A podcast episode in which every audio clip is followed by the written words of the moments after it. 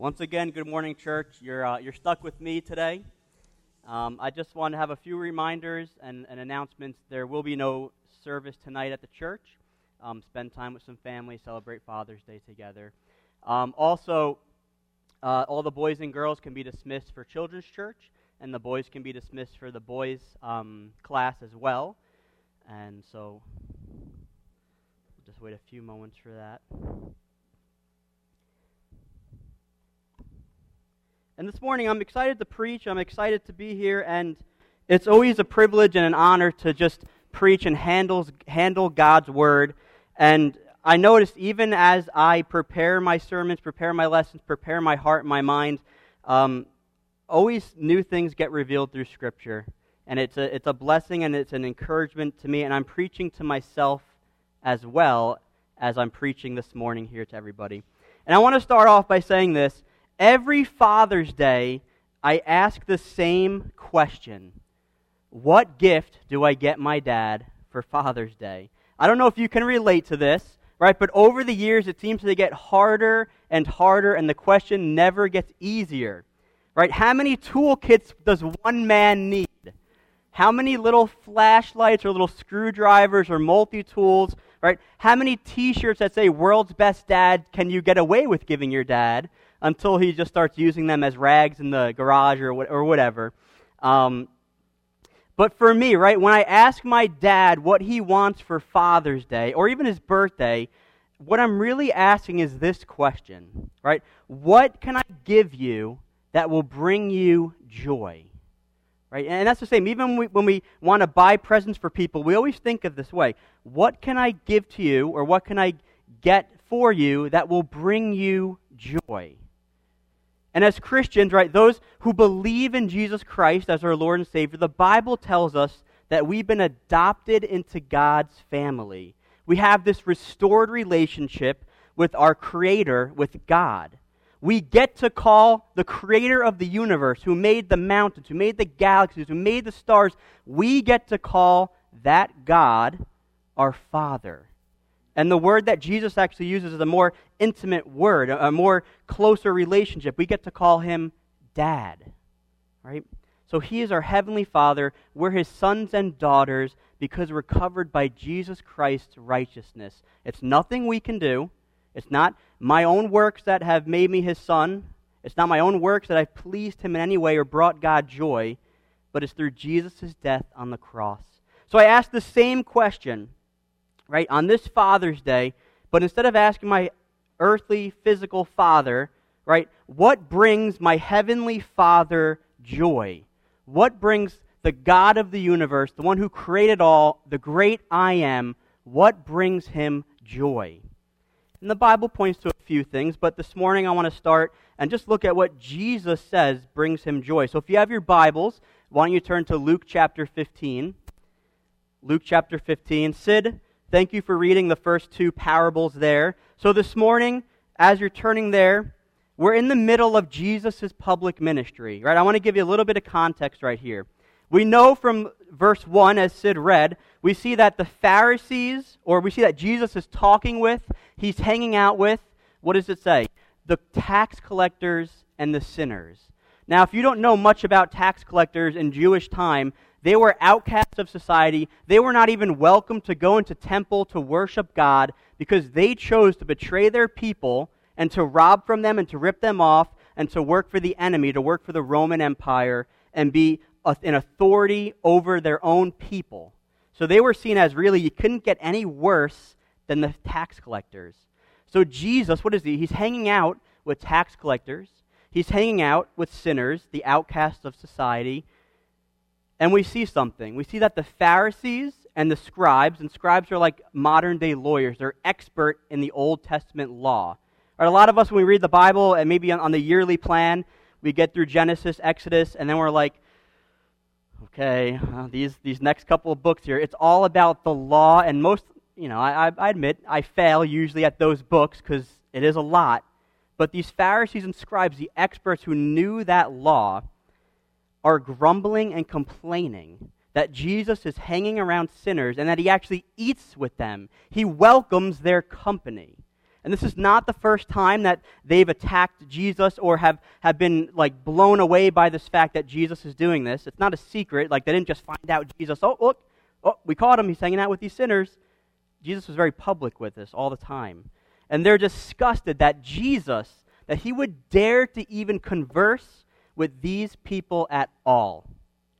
And in their disgust and in his response, Jesus shares three well known parables.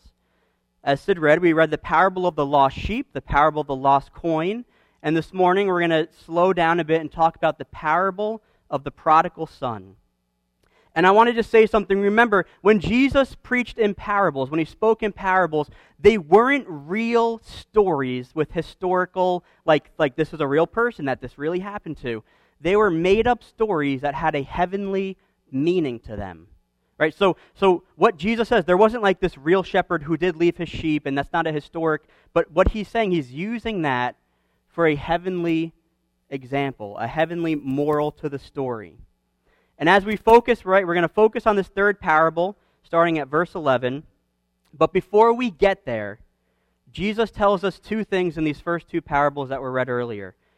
We learn that something of great value was lost. The shepherd lost a sheep, the woman lost a silver coin or a coin. We learn that that person who lost it goes to look for it. The shepherd leaves to go find the missing sheep. The woman is searching all over her house for this coin.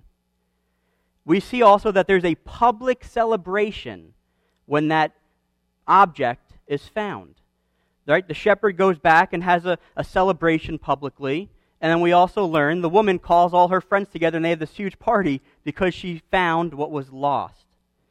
And here's what we read, and, and I'll read it again in, in Luke 15, verse 7. Jesus' word says this There will be more joy in heaven over one sinner who repents than over 99 righteous persons who need no repentance.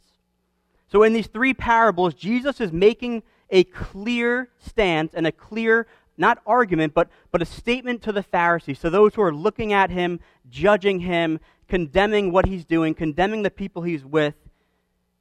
And this is the part of this parable and what brings God joy sinners who repent. Sinners who repent. Now let's take some time. We'll slowly work through this, this third parable.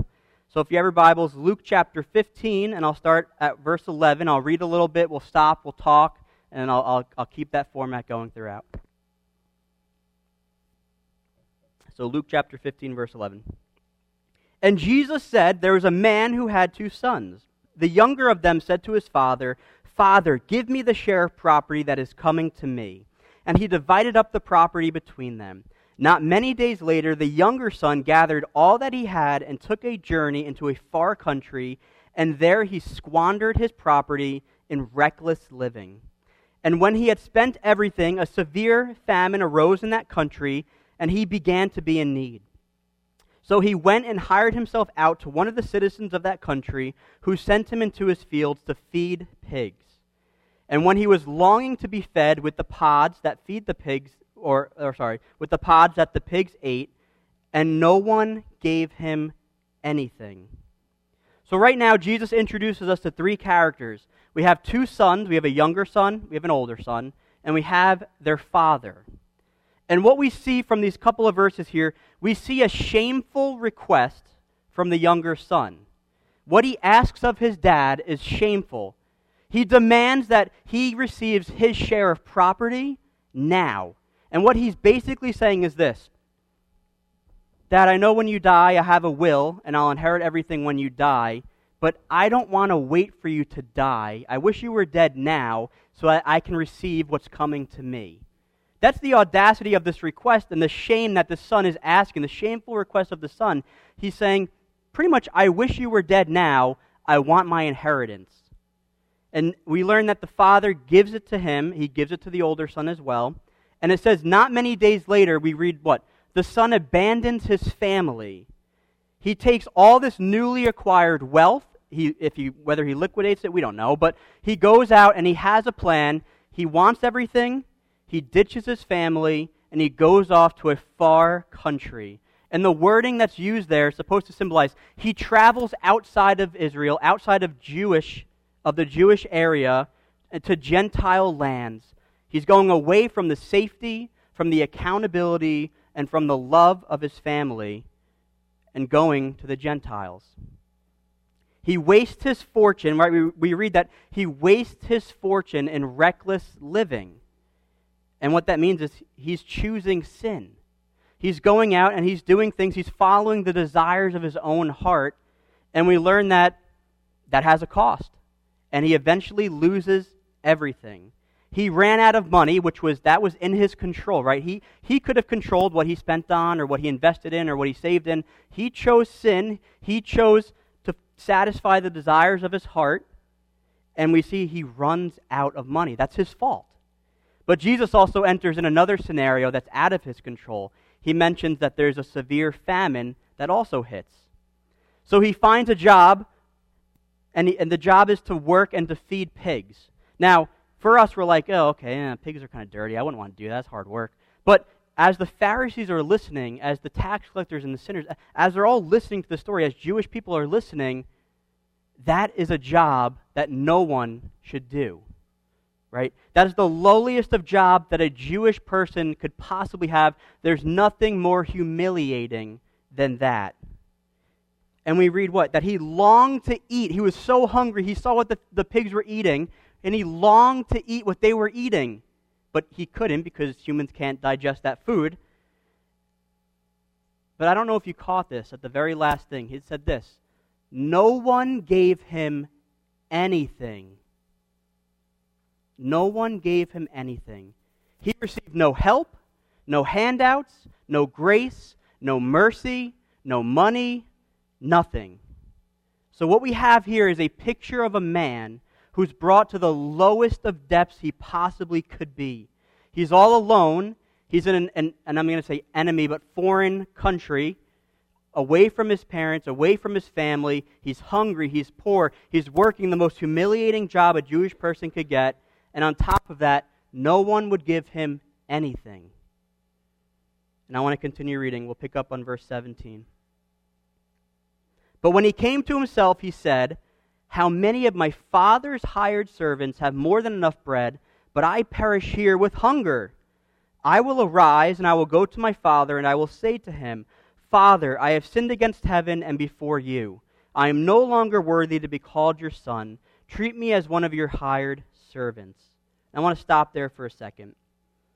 And what we see is the younger son, what happens? He, he comes to his senses, he comes to his mind, but he remembers his father's love. He remembers that his father is a gracious man. His father is a man who has slaves and servants under him, and he feeds them, and he gives them more than enough food so that they never go to bed hungry. So he comes up with this plan, and he, really what he's doing, I believe, and what Jesus is making clear, he's seeking his father's repent or he's seeking repentance and going to his father. How do I know that? He says, I've sinned against heaven and I've sinned against you, my father. So he's realizing what he was doing, how he was living, was going against heaven, was going against God. So he has this plan, right? Maybe I can just go to my father and say, listen, Dad, I, I messed up. I, I, I want to repent before you, before heaven and before you. I've sinned. I'm not worthy to be called your son. Just take, please just take me as a servant. That, that's the only thing he can think of at this, part, at this point in the story here. At this point, the son is understanding the severity of the shame that he has committed and the sin he's committed against his family and against his father. And he's not, he's not expecting any sort of forgiveness, right? As he's rehearsing these, these three sentences, he's not saying, please, please, please, please, please. He's saying, I'm not worthy to even be called your son. And, and, I, and, he, and he, what I can read is he's saying, and that's okay. Please hire me as a servant. Please help me. Help me. He's probably thinking, I blew it. There's, there's no coming back from what I did. There's no forgiveness. My sin is far too great. I'm not even worthy of my Father's love as a son anymore. Let's continue reading. Luke chapter uh, 15, verse 20. And he arose and came to his father. But while he was still a long way off, his father saw him, felt compassion and ran and embraced him and kissed him. And the son said to him, Father, I have sinned against heaven and before you. I am no longer worthy to be called your son. But the father said to his servants, Bring quickly the best robe and put it on him, and put a ring on his hand and shoes on his feet, and bring the fattened calf and kill it, and let us eat and celebrate. For this my son was dead and is alive again. He was lost and is found. And they began to celebrate. What we see here is the father's forgiveness. Or really, we see the father's nature of his love for his son. Again, as the son is returning home, right? I imagine this isn't in the story, right? But but I just imagine as I'm reading this, they're walking. There's no cars. There's no planes. This is, has to be a far walk, and the whole time the son is walking, he's probably going over it in his head over and over. Father, I have sinned against you and before heaven. I'm not worthy to be called your son. Please, please just take me as a hired servant. Please just help me in that way. I'm not worthy. I'm not worthy. I'm not worthy. And as this is going on, his father sees him from the distance. And his father doesn't wait for the son to come to him. And I think we've all heard this parable before. This is hopefully nothing too new. But the father runs to his son. And it was shameful, right, as I'm doing some research here in Jewish culture and time, it was shameful for a nobleman to run in that day. And what I mean by that is they mostly had robes and they had their garbs, and what they would have to do is probably lift up the robe a little bit and, and run, and they'd expose their, their bare naked leg. And that was something shameful that you don't do that. That's, that's embarrassing, that's humili- humiliating. You don't do that. But we see what? The father is running to his son. What does he do? He embraces him, he kisses him. This is a son who's poor that worked with pigs, right? He probably smells, probably doesn't look as the best he could look. Father doesn't care. He embraces him, he hugs him, he kisses him. And what do we see? The younger son, he, he follows up with the plan. He has the plan. And what does he say? He says, Father, I've sinned against heaven. I've sinned against you. I'm not worthy to be called your son. But he's not able to get that last part out. Why? Because the father interrupts him during his own apology speech. His father calls for his servant and says, Get my best robe and put it on him. Get the family ring and put it back on his finger. Get shoes for his feet and cover them up. Now, again, the, the special robe was only to be worn, I looked up some details here, was supposed to be only worn in special, the most special of occasions, and it was handed down usually to the oldest son first, and you'd wear it maybe like the oldest son's wedding or maybe the oldest son's um, like, like birth announcement or whatever like that. Like this robe didn't necessarily belong to the younger son at all. And the father says, Give him my best robe. He gets to wear the robe at the party, not me. He says, Put the ring back on his finger, the symbol of just the restoration to the family name, the family crest. Give him the ring back. Give him shoes for his feet. Slaves typically didn't have shoes. Give him shoes, cover his feet. And then what? Bring the fattened calf and kill it. Throw a public celebration. Again, this it was believed that when you in that time the fattened calf it was the best of the best. It wasn't like, yeah, bring me like that the, the calf that maybe has like three legs that you know won't last too long anyway. No, give me the best calf. My best calf. Remember, the younger son had everything, got everything he received, and blew it all. So everything he's receiving right now is not his, it's the Father's, and he's giving it to him. Why? Why does the Father do this? He says it because my son who was lost is now found. He was dead and is alive again. And up to this point, I know I've been talking a lot about the younger son and a lot about his journey and some characteristics of him. But we have to stop for a moment and just talk about the Father, right? And it being Father's Day, this parable came to my mind as just almost like it seems like the world's perfect Father, right? But Jesus is making a point here. But there's a few characteristics about the Father that we learn. The Father honored his Son's request. Remember back in the beginning, Dad, give me what's due to me. Give me my sake, my, my part of and my share of the inheritance now. I want it. The father had every right to publicly humiliate, shame, and discipline his son in all of society. He, he had that right. That was a shameful thing. Honor thy father and mother. This was not an honoring request. He had every right to discipline, but the father did it. He gave his son the share, and he gave the older brother the share.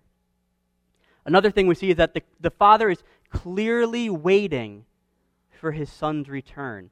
Now, I don't think, again, Jesus' words, he doesn't say it, but what we can infer is this. I don't think it's a coincidence that the father's just sort of standing at the window and he's like, oh, my son.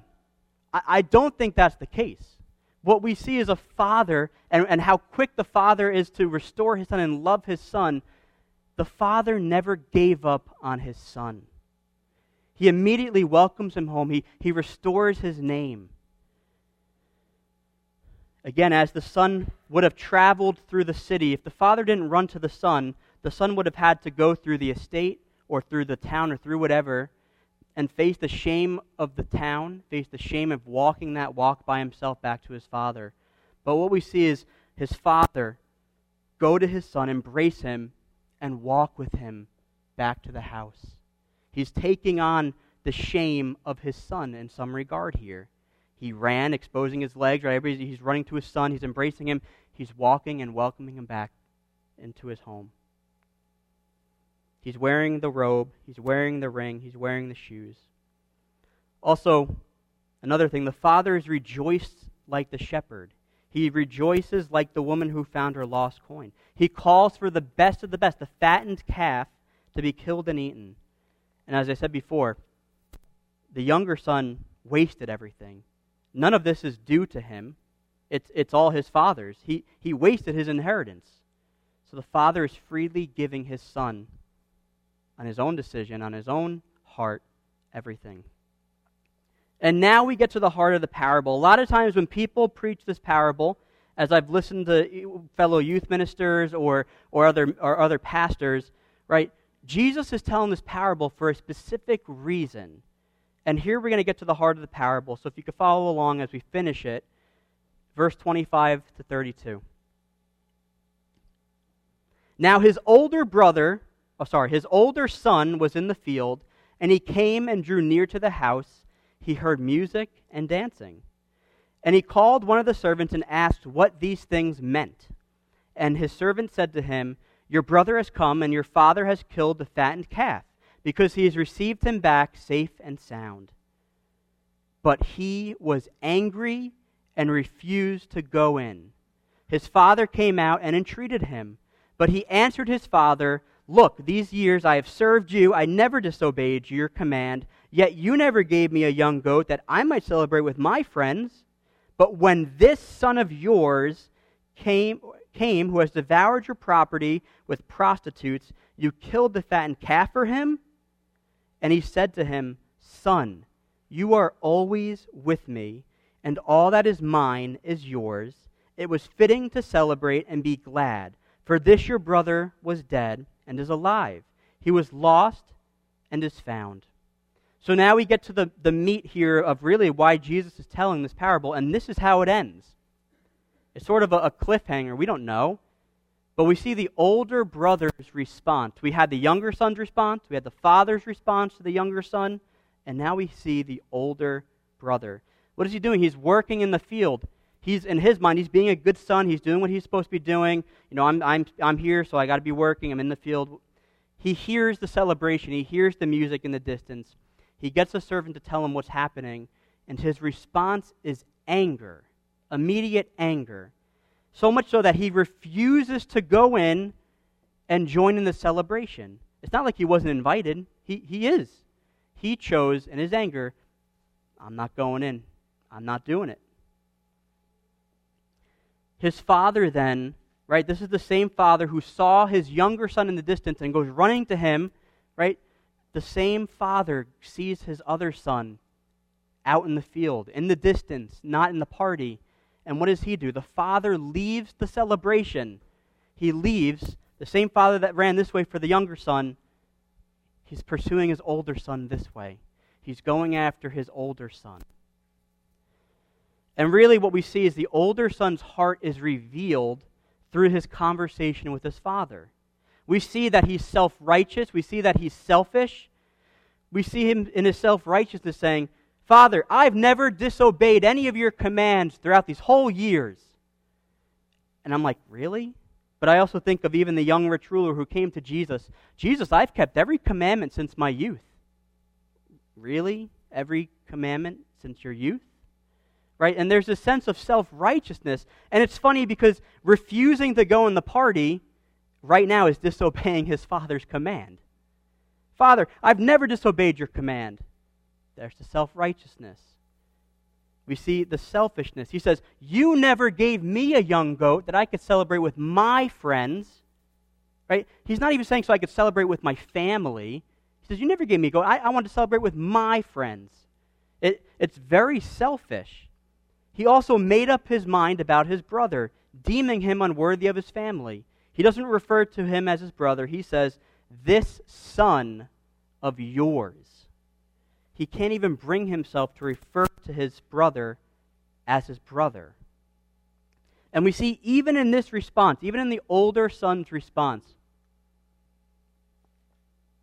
which is just as shaming as the younger son's response in the beginning of the story, we still see the love of the father. The father has every right to slap the older son across the cheek and say, You're shaming. This is, this is shameful living. This is shameful response. He had every right to do that. He's talking to his father disrespectfully. But again, he lovingly reminds his son Son, everything that I own is yours. You could have gotten that calf at any time to go and celebrate with your friends. Everything was freely yours to take. And this parable, it ends unresolved. Right? I wish it would end with the, the older son saying, Dad, you're right. Let me go and celebrate. You're right. My, my brother is here. He's alive. It doesn't end that way. It ends sort of on a cliffhanger. The son is, the older son is unable to forgive. Again, as Jesus preaches parables, right? We have to ask what is the revealed heavenly truth? What do we learn about the kingdom of God through this parable? We have to ask the question what do we learn? The first is this the younger son represents the sinners and the tax collectors that are with Jesus, gathered around him listening to Jesus. These people listening to the story, I'd imagine they'd have this, this sense of hope and encouragement saying, like, oh my gosh, the, that father can accept the younger son and everything he did poor and everything he did and all the sin that he did commit, it was sin. And there's hope for him. Maybe there's hope for me. We learn that even the vilest of sinners can be forgiven and redeemed by God if they repent. Again, younger son, I've sinned against not just you, Father, against heaven. He's seeking repentance. I think of the Apostle Paul, who's a murderer, right? God still uses him. We were going through the heroes of the faith, Hebrews chapter 11, and a lot of those names on those lists are like, wow, these people had such great faith. They're heroes. And when you look at their character, they're flawed. You have David the king, but David the adulterer. You have Father Abraham who had many sons. Many sons had Father Abraham, right? But two times, multiple times, he, he lies about his wife because he's afraid, he's a coward, he's afraid he's going to die because his wife is so beautiful. That's sort of a, maybe a weird compliment to his wife, but like it's twisted, right? And, and at that regard, there's redemption, there's forgiveness. Again, in this story, the younger son is repenting. There's a repentant heart. I think of Romans chapter 5, verse 20. It says this Now the law came to increase the trespass. And what I think that talks about is the more of the law that's been revealed, the more we see our sin and how we fail in that law. And then Paul says this But where sin increased, grace abounded all the more. As we continue to sin, we continue to receive grace. You cannot out sin God's grace. Now, Paul also says this because some people might say, well, if that's the case, I'm just going to go on and do what I want to do, and I'll sin. And what I'll do is I'll sin and say, okay, God, I want more grace. Okay, I want more sin. I'm more grace. Okay, okay. And Paul says, don't do that. He says that, that this is not a liberty or an excuse or a license to keep sinning because you know you're going to keep receiving more grace. And he talks about in Romans chapter 6, in the beginning of that, his response to that, right? So I'm not saying right here and right now that because when we sin we receive grace, that gives us a license and liberty, like, okay, I'm going to keep sinning. This is great. No, Paul attacks that thought immediately and defends it in Romans chapter 6. Again, there's hope no matter where you are today, no matter how big of a sinner you think you are. I don't know everybody in this room, and not everybody knows me, right? No matter what we have done, it doesn't stop the cross's power. It doesn't stop, and, and it's not like Jesus is like, You did that sin? Okay, well, that one, I can't have you. No. As we sang, come to the altar. The Father's arms are open wide. The Father is here going to the Son, embracing him, forgiving him. But there is repentance. There is the understanding of I've sinned against God, I've sinned against this person, I've sinned against this person. There's restoration and repentance. The second thing we see so the younger son represents the tax collectors, the vilest of sinners. The second thing, the older son represents the Pharisees and the scribes. The Pharisees and the scribes are grumbling. They had a problem saying, Jesus, you can't be around these people. They're too big of sinners for you. Hang out with us. We're the people you want to be with. We're in the temple day and night. Listen, if you ask me what Exodus 20, uh, 22, 20 is, I'll tell you what the verse is, Jesus. I know my Bible. I know my Torah. Like, come hang out with us. We're the people you should be with, not these people. Not these sinners, these tax collectors. They're self righteous and they truly believed that God is not worth, or, or these people are not worth God's love. Over and over, we see that in Jesus' ministry. That's the Pharisees' claim over and over. Oftentimes, they thought God was more pleased by their actions and, and where they were and what they were doing rather than their heart. And Jesus, quoting from the Old Testament, says, These people honor me with their lips, but their hearts are far from me. They honor me on the outside. They, they give me lip praise. Yes, God, we love you. Yes, God. But their hearts are far away. They might be physically in the temple of God, but they're, couldn't be any further than God's, to God's presence. Again, these Pharisees and scribes, they devoted their lives to studying scriptures, to public worship. They spent hours in the temple having conversations, but their hearts, Jesus revealed over and over their hearts, they're far from him. And the last part of the parable, the Father is a picture of God. I think, I think we, we can all see that and, and agree with that. We see the mercy, we see the love, we see the perfect grace of a Father who forgives a father who wants to forgive, who, who longs for restoration. Even the younger son, he deserved this public disgrace. He deserved the public shame and punishment. The father had every right to drag him through the streets and say, This is my son. He shamed me. This is him. This is him. He had every right to do that. But what happens? He receives restoration and a feast. He receives mercy, right? Mercy being the restoration of the family. He's welcomed back by the father and we see the grace, what he doesn't deserve. He doesn't deserve a feast. But the Father says, I love you. You were lost and now you're found. You were dead, you're alive. This feast is for you, my son. As I think about my own life, and as I was just preparing and writing this, I know it's Father's Day, I, I, can't help but think about my own self. And what I mean by that is, in less than two months, I'm going to be a father. Uh, I have a thousand questions. I'm scared to death. Um, I, I ask myself, will I be good? Will I be a good father? Will I guide my daughter to Jesus? Will I ever break a promise to my daughter? Will I ever need to ask for her forgiveness? Will she love me? Right? I think of all of these questions. It scares me. But this is what I know if we are in Christ, we all have a perfect heavenly Father. Now, some of you might have had the best fathers in the world, and that's great. What a blessing. Some of you might not even know your fathers, or some of you might even hate your fathers. or, or wish you had a new father. And I don't want to speak to that, but what I want to speak to is as a Christian, if you claim to follow Jesus, if you have, if you have faith in Jesus, we have a perfect heavenly Father who, guess what? He loves us with a perfect love. We know for a fact his word is true. He never breaks his promises. My dad's broken a promise to me.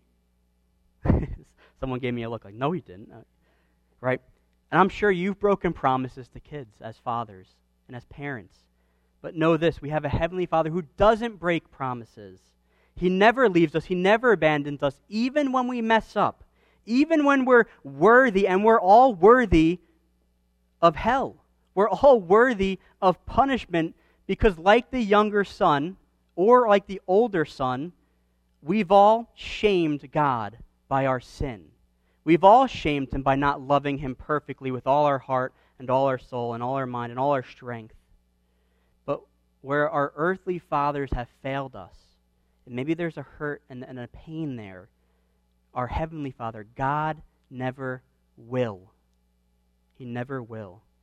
And if you're here today and you've never heard the good news of the gospel, I want you to just consider this. Like I said, I don't, I don't know everybody. I don't know how you got here. But I want to say this, and this is not my words, this is according to God's word. Not my word, God's word. That we've all sinned, we've all fallen short of God's standard. God demands perfection, God demands sinlessness. But our sin, and we've all sinned, has separated us from God. And the Bible even says it makes us his enemy. Now, I don't like to use that phrase there. It, it, it's very scary but the Bible is true. If you are in sin, you are an enemy of Christ. You are an enemy of God. And the Bible says that our sin demands payment. Our sin demands, uh, uh, has a wage. And that wage, that cost of our sin is death. And that is a, a, a just penalty for who we've sinned against. Doesn't matter how small or how big the sin is. That is the cost. And that's the problem we're up against.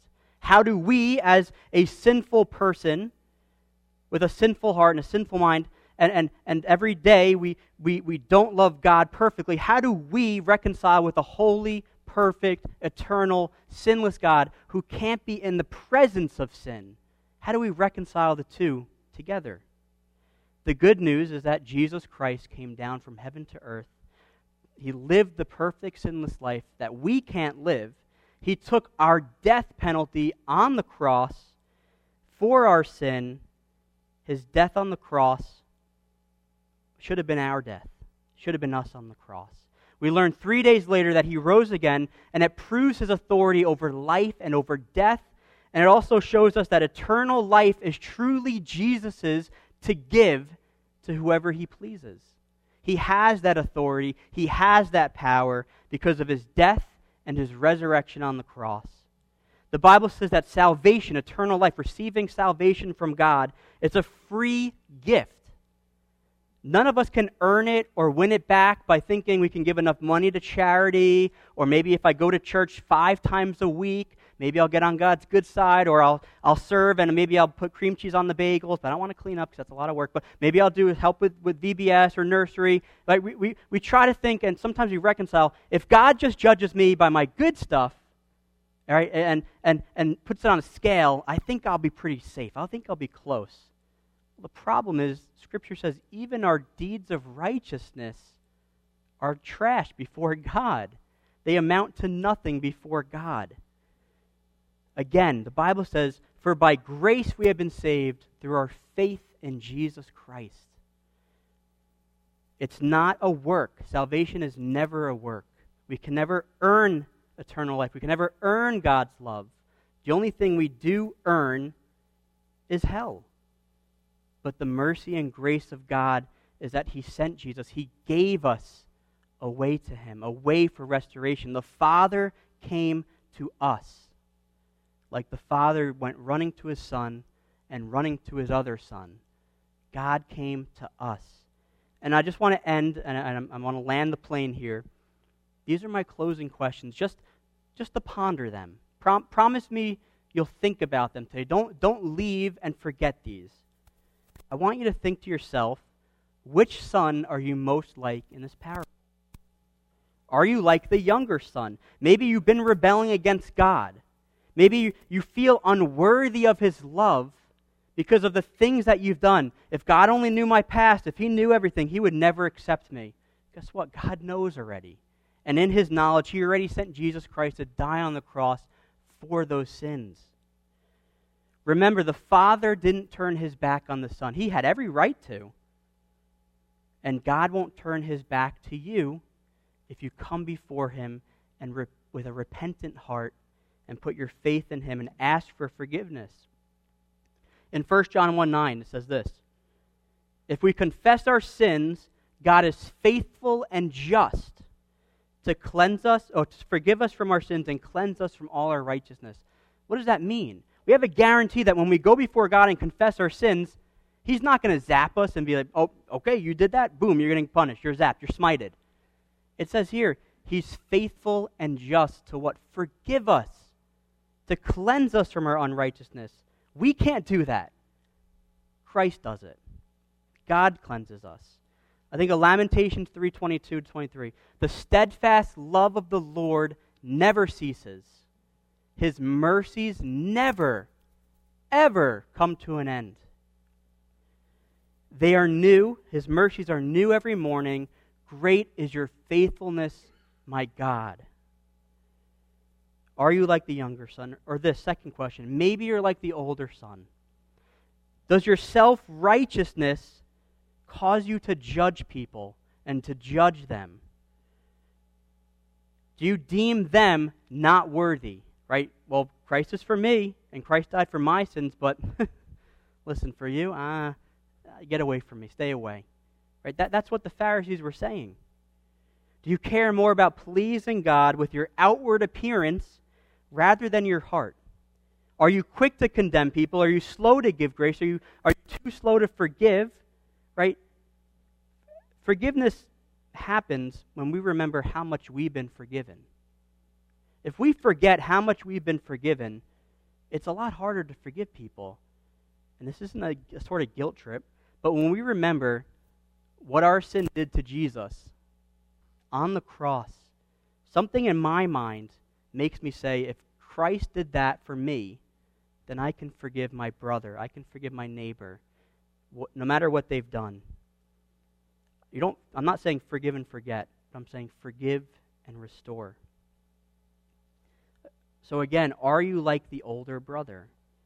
And Jesus, when he's talking to the Pharisees, right, and if this is you, this is what Jesus says to the Pharisees. He says, Woe to you, scribes and Pharisees, you hypocrites! You are like whitewashed tombs, which outwardly appear beautiful, but within are full of dead people's bones and uncleanliness.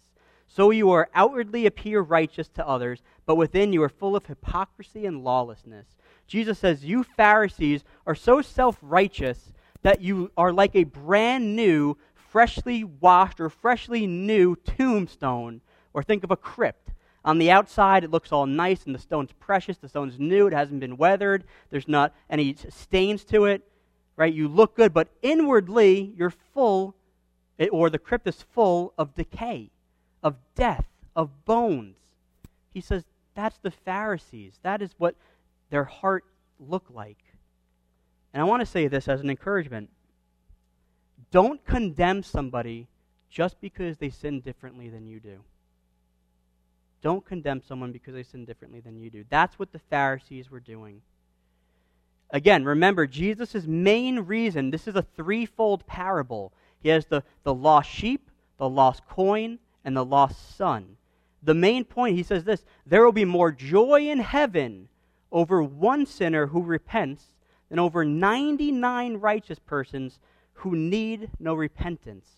So, my question is what brings God joy? Sinners who repent, sinners who, who fall on their knees before Him and ask for forgiveness, sinners who realize what they've done, that they've sinned against heaven asking for forgiveness. And Jesus' word says there's a party in heaven. The angels celebrate. Look at the, the, the, the shepherd, the woman, the father. Celebration, celebration, feast, partying over one sinner who was repented. And I want us to just say this as a reminder as I close up. We have a heavenly Father who will never fail us. A heavenly Father whose, whose love, his grace, his mercies, they never run out. And how can I say that? Because his word says that. I'm taking God at his word, and God is trustworthy. And he says, His grace never runs out to those that he's called his children. If you are in Christ, you become a new creation, the Bible says. If you are in Christ, we've been adopted into his family. All of us here can call each other's uh, each other brother and sister, right? Because we're united by, by Christ's death on the cross. His blood has covered our sins. And I want to end with this Ephesians chapter 1, verse 5 to 7, and then I'll close in prayer. In love, he predestined us for adoption to himself as sons through Jesus Christ, according to the purpose of his will, to the praise of his glorious grace with which he has blessed us in the beloved. In him, Jesus, we have redemption through his blood, the forgiveness of our trespasses, according to the riches of his grace that he has lavished upon us. Let me pray.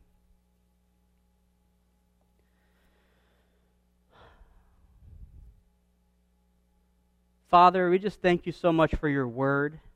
I thank you, Lord, for this opportunity that you've entrusted me to preach your word this morning. God, I pray that, that your word can pierce our hearts and our minds. God, I just pray that we can remember and we can think that we know that we have a heavenly Father who loves us, even in all of our shame, our disappointment to you, the sins we've committed. We know we can run to you and that we can't out sin your grace. If we are in Christ, you've adopted us as your sons and daughters, and you have a perfect love for us. I pray, Lord, as we look at the story and hopefully ponder it today, we can ask ourselves are we the younger son or are we the older son? Are we, re- are we rebelling against you? Are we running away? Do we feel unworthy of your love? Have we repented before you? Have we asked for forgiveness in your name? Or maybe we're like the older son we don't care about anybody else but ourselves. We're quick to judge, we're quick to hate, and we're quick to anger. I pray, Lord, that you can tr- only you can transform our hearts. Only your Spirit can convict us of what we need convicting of. And God, I just know that even through studying this parable, it was revealed to me I'm not worthy of anything but hell. I'm not worthy of anything but death. Even this past week, I've sinned.